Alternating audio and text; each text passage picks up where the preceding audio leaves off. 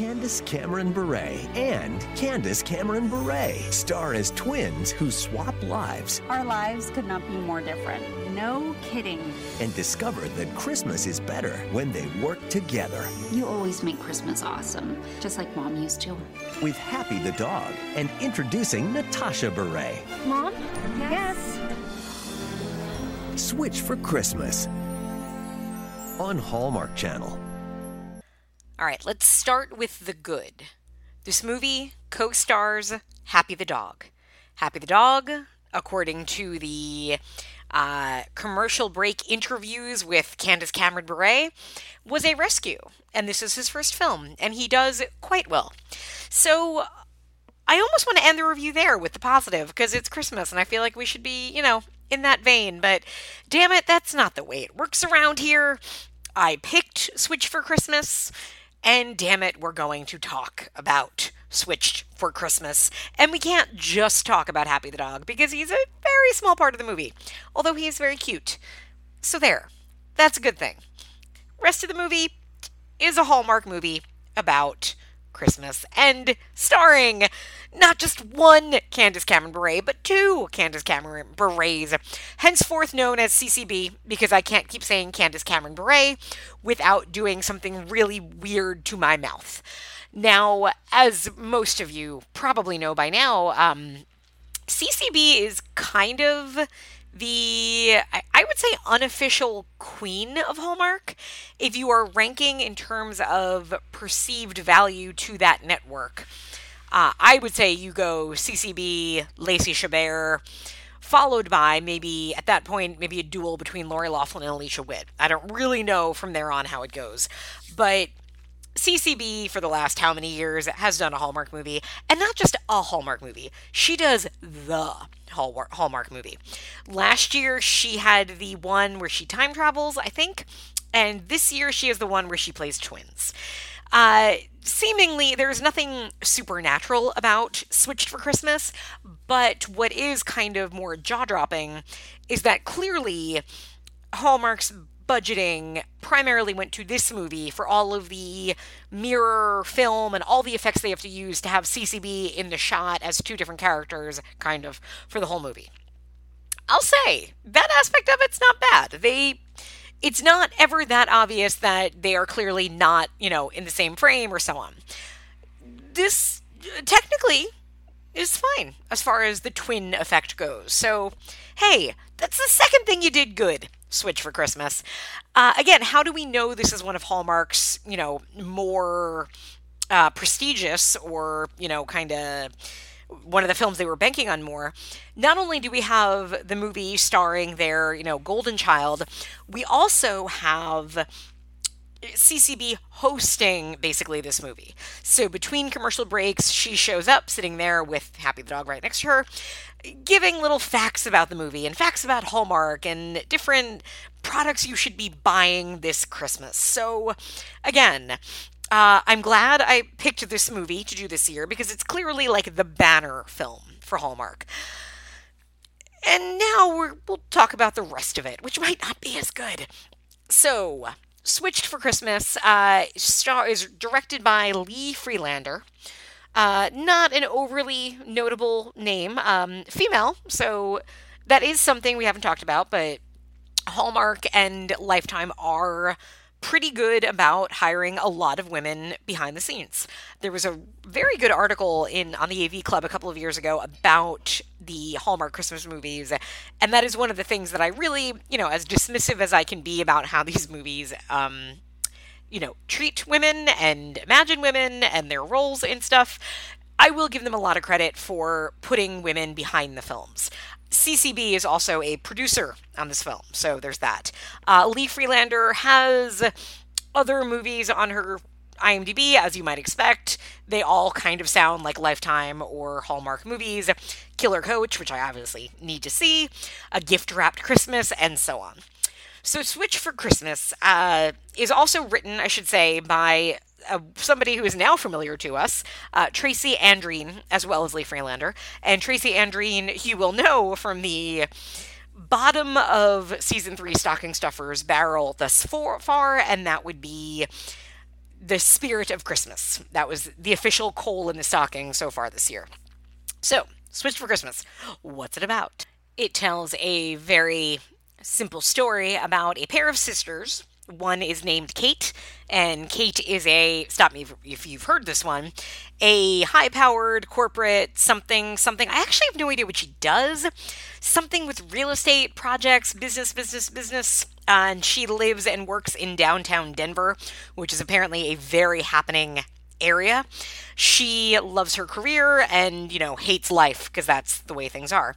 Kate's sister is named Chris, and Chris is a divorcee, uh, a also a school art teacher, and she has two teenage kids, one of whom is played by Candace Cameron Bure's actual daughter, something Bure. Natasha Bure? Yeah, Natasha Bure, and she's actually fine.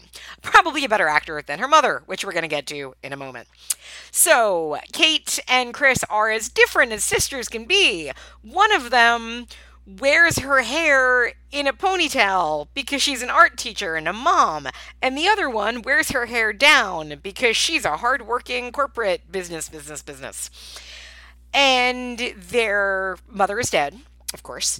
Their father uh, kind of plans a lunch for them where they both think they're having lunch with him. He instead kind of says, Nope, you're having lunch together because you need to spend more time together.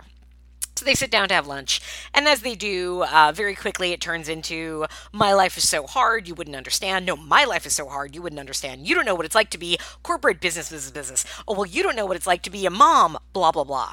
So they decide because in part both have tasks they don't want to do. So kate to the corporate businesswoman has to has been taken off her like real estate million dollar deal in order to plan the company's christmas party because that's equally important. And she hates that kind of thing so she's annoyed. Chris uh, every year organizes or art designs the christmas town schools winter wonderland uh, but there is a new parent, wealthy parent in town who is donating money to the public school and in order to revamp the Winter Wonderland and the principal needs to please this new donor slash parent. I don't know if you can do that, but I guess you can in Denver or not Denver. I'm sorry, Littleton. That's very important. Kate lives in Denver. Chris lives in the tiny town of Littleton where nothing ever happens, but some things do, as we know. Uh, so Chris doesn't really want to redesign the Wonderland according to these specifications, and Kate doesn't want to organize a Christmas party. So, what are, what is a pair of twins supposed to do? But obviously, switch and do a swap. Now, granted, um, I have a, I'm kind of fascinated and freaked out by twins. I I just find twins kind of creepy in a lot of ways. No offense if you're a twin out there, but I'm kind of convinced that you have superpowers, whether you acknowledge them or not. Uh, and I will say, if I had a twin sister, I'd be doing that shit all the time. I'm not good in math. She's good in math. You know what? I'm not going to math class. She's going to math class. That's just the way you would do these kinds of things, right? So I like the setup. The setup's fine. They switch. Um, it's good timing because the school year is over. Um, so Chris as okay, it's going to get very confusing. Chris, which is the mom character, doesn't have to teach anymore, and the kids are supposed to be staying with the ex husband, but Flipperoo, they're not. However, she tells the kids what's going on, so there's no like fake momming, which is good because that'd be kind of creepy. Um, so they both kind of live each other's lives for a week.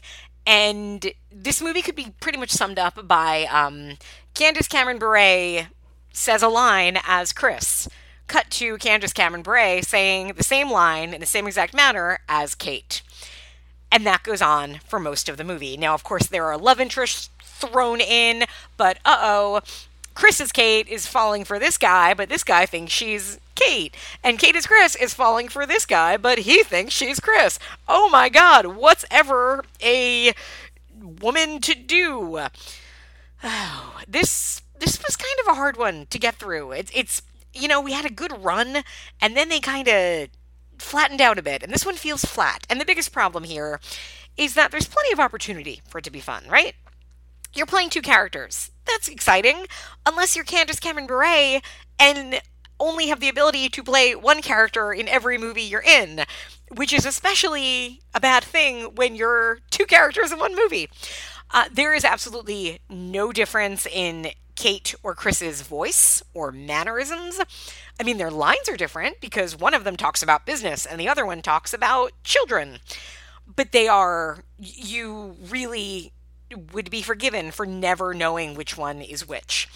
Um, it's, of course, kind of, you know, convenient that both of them happen to have the exact same haircut and hair color uh, and to be the same exact size, although they try to pretend that Chris is bigger because she doesn't fit into Kate's jeans, but then she fits into everything else Kate owns, so obviously that's not the case. And it's also weird because Kate obviously like has, you know, eats nothing but smoothies and vegetables whereas Chris makes bacon and eggs every day, and yet somehow they're the same size. Is that a twin thing? I don't know. But that's the essentially the bulk of the movie is organizing a Christmas party and organizing a winter wonderland, and the stakes being these uh, two possible relationships which have only begun for like less than a week. Um, that's where all the investment in this movie comes in. It is not one of the big life or death ones. So let's just really jump into the 10 parts of whether or not it fits all of our check boxes for a cozy cardigan Christmas. So, number one is our lead in need of a lesson, and here, jackpot, because we get two of them.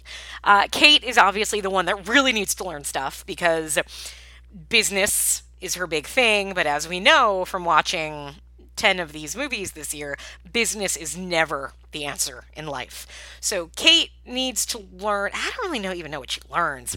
There is, I guess, like more important than anything in the movie is that the sisters kind of bond with each other through all of this, uh, where they kind of say, "Oh, I didn't realize your life is kind of hard. Yeah, your life is kind of hard too. We're friends now." La.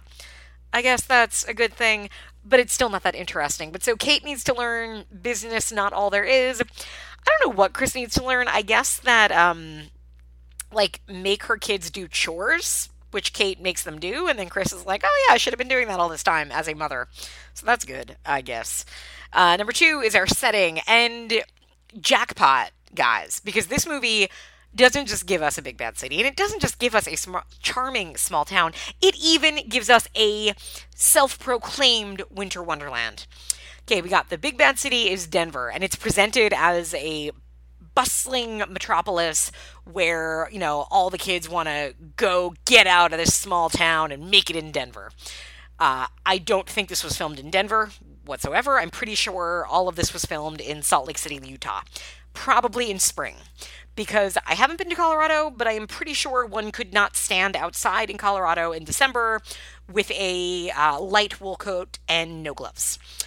Uh, the charming small town is, in this case, Littleton, which is uh, I'm pretty sure there's like over a million people or many thousands of people living in Littleton. Let's actually look into that. Okay, 41,000. Not not a million. I don't know numbers though. That's why I would have sent my twin to do all of this, you know, research, but alas, I have none. Anyway, Littleton is not like a tiny hamlet like Hollyville or Christmasland like most of these places, but in this movie it is presented as such, so we will accept it as such. And then lastly, our magical winter wonderland.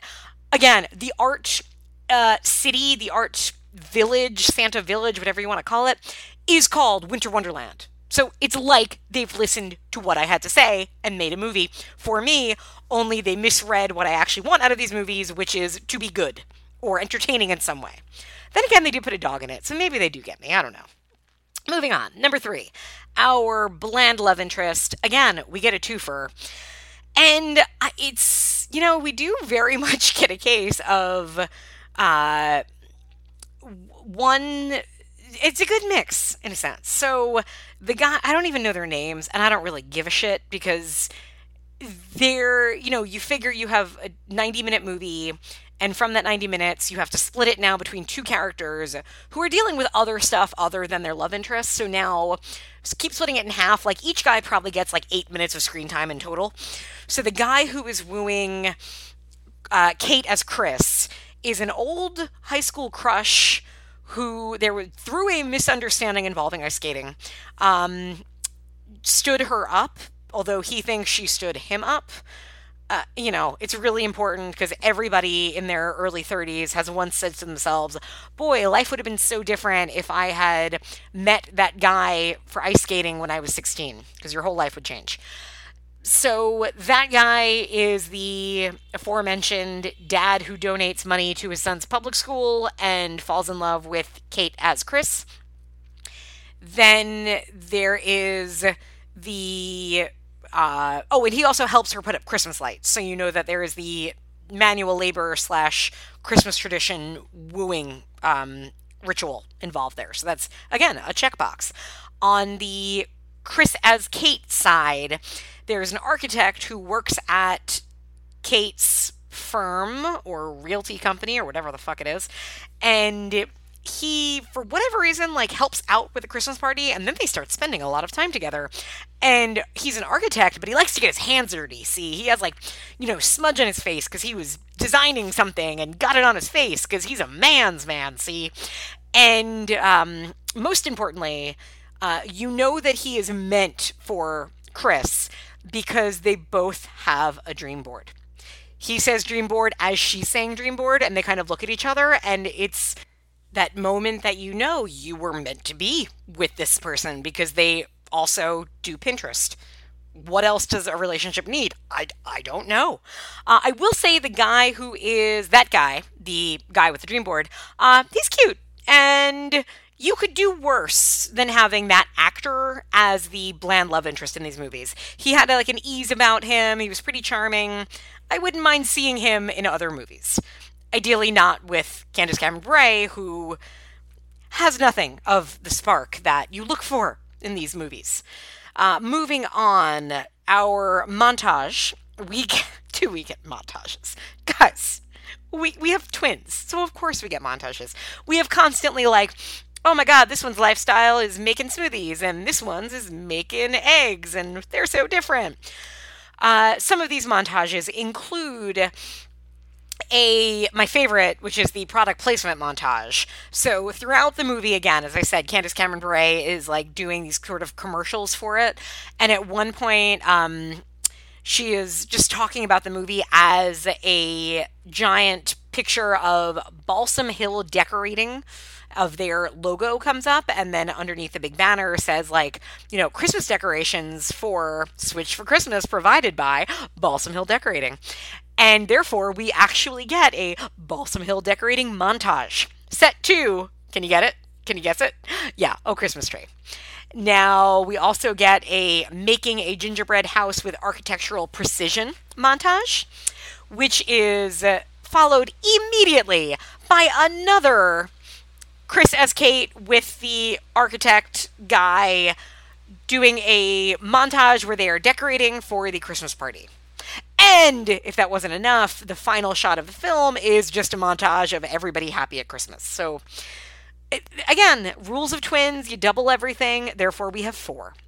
Moving on to Dead Parents and Dead Wife. We get a dead mom. You heard it in the trailer. We hear it very soon. Uh, it comes up, and every time it comes up, it's like, it, everybody's having a regular conversation, and then suddenly it's, your mom would have liked it this way. And later, when the twins are talking and they're kind of like, this was actually fun. Yeah, we should do this again. Wow, I'm so glad I got to know you. Mom would have loved it. And every time there's a piano that swells, it is not just a dead mom, it is a dead mom music cue. And that's something kind of special. Number six, our sassy sidekick. Um, I guess you could say that Kate has an assistant, and shockingly, she's not the only person of color in the movie. Chris's uh, principal is, is black, but Kate's assistant is, of course, the only black woman in the movie, as is so often the case. And yes, she has earrings. And our second film this year that has a character named Emily. So, therefore, best character in the movie. Number seven, the evil woman. Uh, Kate's boss. Uh, who something real estate something something uh, initially comes across as pretty harsh and you think she's going to like destroy the Christmas party because she doesn't want karaoke there. But then she softens up and wins the ugly sweater Christmas contest. So we are thwarted there. Number eight, slapstick. Um, yeah, we, we get it in the worst possible way. Chris as Kate, um, again, School of Bella Swan clumsiness. So she has to do things like wear high heels, which she doesn't do. So naturally, she keeps falling and spilling things. Meanwhile, Kate as Chris, you know, doesn't know how to prepare meals for people. So her clumsiness comes in the form of overcooking eggs and messing up bacon, and also not knowing how to open up bacon. Like she has a, you know, plastic thing of bacon and I don't I don't want to speak too harshly because I actually get really annoyed when I buy goat cheese and the goat cheese uh, is self-described as being easy open and there's even like a goat smiling and giving you the thumbs up as you're supposed to just peel something and open it and there's your goat cheese. But every time i end up just stabbing the entire um, tube of goat cheese and squeezing it out and getting it everywhere, and it just never is easy open as they claim. So maybe I should cut Kate as Chris some slack for not knowing how to open a thing of bacon, but it's it. I, it's not that hard. That's all I'm saying. It's not that hard. Uh, there is also a flour everywhere during the baking montage. So there you go. Sage old person. Um, we do indeed get the twins' father, who is the only person who can tell them apart. And credit to that guy, because since it's Candace Cameron Bure giving the exact same performance twice, I hey, that that guy knows his shit. And he will occasionally again, he's the really the instrument in driving this plot because he is forcing these twins to connect again. Uh, and Santa Claus, shockingly, no what can you do? You can't have it all, you know. Um, bonuses are public domain holiday songs. Yes, as I said, we get "Oh Christmas Tree," really bad lip syncing to "Oh Christmas Tree," uh, like worse than "A Christmas Kiss" lip syncing. But we also get in the opening credits. Um, we we have "Baby It's Cold Outside" as sung by Avril Lavigne and John Blue. And the only reason I know this is because the song is playing during the opening credits, and then during the opening credits, uh, there is actually a credit to "Baby It's Cold Outside," sung by Avril Lavigne and John Blue. So again, this is the Hallmark movie. I'm trying to figure out what what to call it. Like it's like their A plus movie or their premiere movie or something, where it's the one that they put a little more money behind, like paying Avril Lavigne to do something. Oh, maybe that's your Canada uh, bonus too. I didn't think I had one, but now I do. Uh, also, product placement, as I said, we get the Balsam Hill decorating montage, um, close up, all of it's there. This also makes this the rare um, Cozy Cardigan film to not demonize fake trees, mostly because Balsam Hill is all about fake trees. So that's what they make. Cloying Child, um, we have kids, you know, we have Chris's two children, who are thankfully not terrible. Again, CCB's daughter is fine. Um, seems natural on camera. She is not terrible. Uh, younger kids, fine. So, all right, thank you. I, I didn't like much of you, Switch for Christmas, but I appreciate that you didn't throw horrible children in my way. Thank you. Ice skating guys, do we have ice skating in this movie? We have so much ice skating in this movie. So the whole thing is like Winter Wonderland has to have an ice rink because that's a big thing. And the wealthy benefactor father love interest um, really like missed ice skating. So of course we're going to have an ice skating rink and we do have an ice skating rink. But more importantly, we actually find out a major plot point revolves around ice skating because okay, so the guy, the wealthy benefactor dad of the public school who Chris is Kate. No, Kate as Chris is falling in love with. So their whole like past thing was that they had a date uh, when like they were 16 and she thinks he never showed up but he did show up he showed up early and he saw or thought he saw her kissing another dude that dude was obviously somebody being kissed by chris but he didn't know they were twins or didn't realize they were twins because they look exactly the same, so he'd be forgiven for that. Um, but so that was all like at an ice rink, and they never got to ice skate together, and now they do. So yeah. Oh, and and and if you didn't have nice, enough ice skating, I'll give you one more bit of ice skating. Uh, the end of the movie, they are each given a present by their dad who says, like, oh, these were from your mom. She must have wrapped them before she died. Because remember, she's dead. Piano cue. And what are they? They're ice skates. So Dead Mom got them ice skates again to bring them closer together. Maybe it will be like a Blades of Glory thing where the two of them form a same sex pairs figure skating team. One could only dream for the sequel. Uh, Canadianisms, as we, as we said, Avril Lavigne. So there. The rest, I guess, would be Utahisms. Uh, and then a character with a Christmas name. I mean, one of the characters' name is Chris. Isn't that a Christmas name? It's half of the word Christmas. So, yes, yes, it is. I do not particularly recommend this one. It's it's not offensive, but it's just kind of dull. And it again, I said this about the Lacey Chabert one. I feel like Hallmark really phoned it in this year. And now, granted, these are I, so I watched two from 2017. I may, god damn it, I may have to go in and watch more just to see if this was an overall thing. If they've kind of gotten to the point where they're so fast with these and they're filming them in July, so nobody really is in the Christmas spirit when they make them, and the formula is down to such a T. But I gotta say, the 2017 Hallmark films are leaving me wanting a lot more. They just are lacking that spark. Um, and I know I'm saying this about a movie that co stars a dog named Happy who was a rescue dog turned actor. I should have more love for this one. I just don't. So, not not one I'd recommend. Uh, and it just puts me in a dour mood. I'm gonna have to find something really wacky to close this out because so far it's not doing it, and we cannot end on a dull CCB movie. Also, fuck Candace Cameron Bure for being um, a, a pretty horridly conservative, um, evil Christian woman, blah, blah, blah. That, that doesn't take anything away. I think Lacey Chabert is kind of that way too, but I can get past that because these movies aren't kind of talking, talking with that. I just still want it to be good. Like, Melissa Joan Hart can be terrible in movies, and she's a terrible human being, but sometimes, you know, her stuff is enjoyable. so now I'm in a bad mood. All right, on that note, let's listen to some uh, Del Rubio triplet action and call it a night. Hey, hey, listen, Wee. You hear that? Yeah, it's the heavenly intonations of the Del Rubio triplets.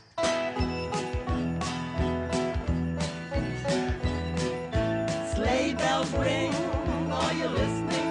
In the lane, snow is glistening. A beautiful sight, we're happy tonight. We're walking in the winter wonderland.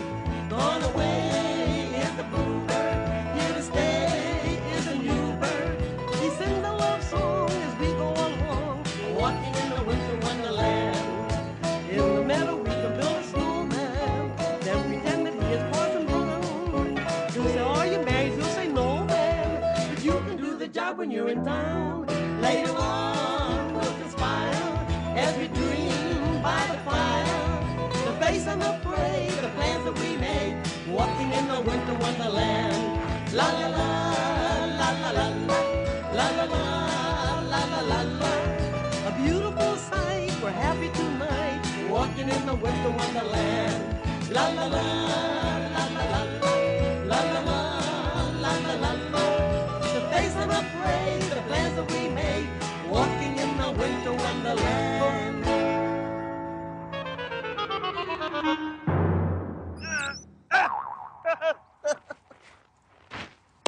Voila, a snowman.